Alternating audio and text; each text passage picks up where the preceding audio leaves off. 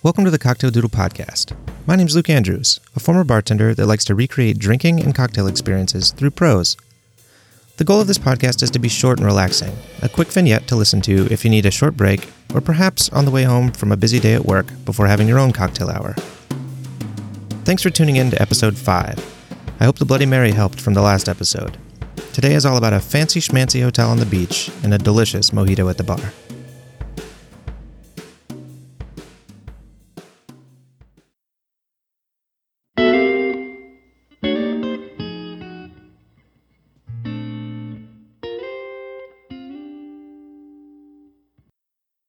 Upon arriving at the hotel, he promised himself he would never let slip how much he spent on this weekend getaway. As he handed the bellman what he assumed was the equivalent of a fiver for carrying his small bag, he inquired where the bar was. He had heard great things, and after a quick change from his traveling clothes, he would be down. The bar was lavish, and he immediately regretted leaving his blazer on a hanger in his room. The bartender was wearing a freshly pressed white jacket and a tie with a red flower in the lapel. He never liked being outdressed, but he was on vacation, and he probably would never be on this island again. The windows had all been opened, or maybe they never closed. They looked out over a brilliant white sugar beach that dissolved into clear blue waves. One of the best parts about ordering drinks abroad is that the language barrier seems to disappear. Small talk may be difficult, but a mojito is a mojito no matter what continent you're on, and that is what he decided to order the second he walked in. The bartender grinned in acknowledgement and got to work. Certainly not his first order for the esteemed Cuban highball this afternoon, and it probably wouldn't be the last.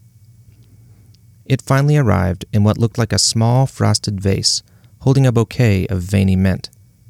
Warm, salty air mixed with the fresh scent emanating from the glass was intoxicating on its own. A quick pull of the straw, and it hit him hard. The drink jolted him into a mentholated stupor. He couldn't tell if it had given him a headache or if it had cured the one he already had from his long day of travel. Either way, he smiled and went in for a second gulp of icy pleasure.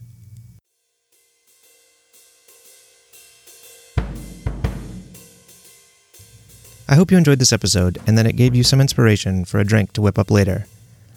I'm a martini guy through and through, but sitting on the beach, it's hard to beat a mojito. You can reach me by emailing luke at cocktaildoodle.com if you have show ideas, disagree with anything I've said, or you just want to say hi. I'd appreciate it. You can also message me on Instagram at cocktaildoodle if that's easier. You can find doodles, cocktail recipes, and notes from these shows by visiting cocktaildoodle.com. My name is Luke Andrews, and this has been the Cocktail Doodle Podcast. Feel free to subscribe if you'd like to hear more, and I will talk to you later.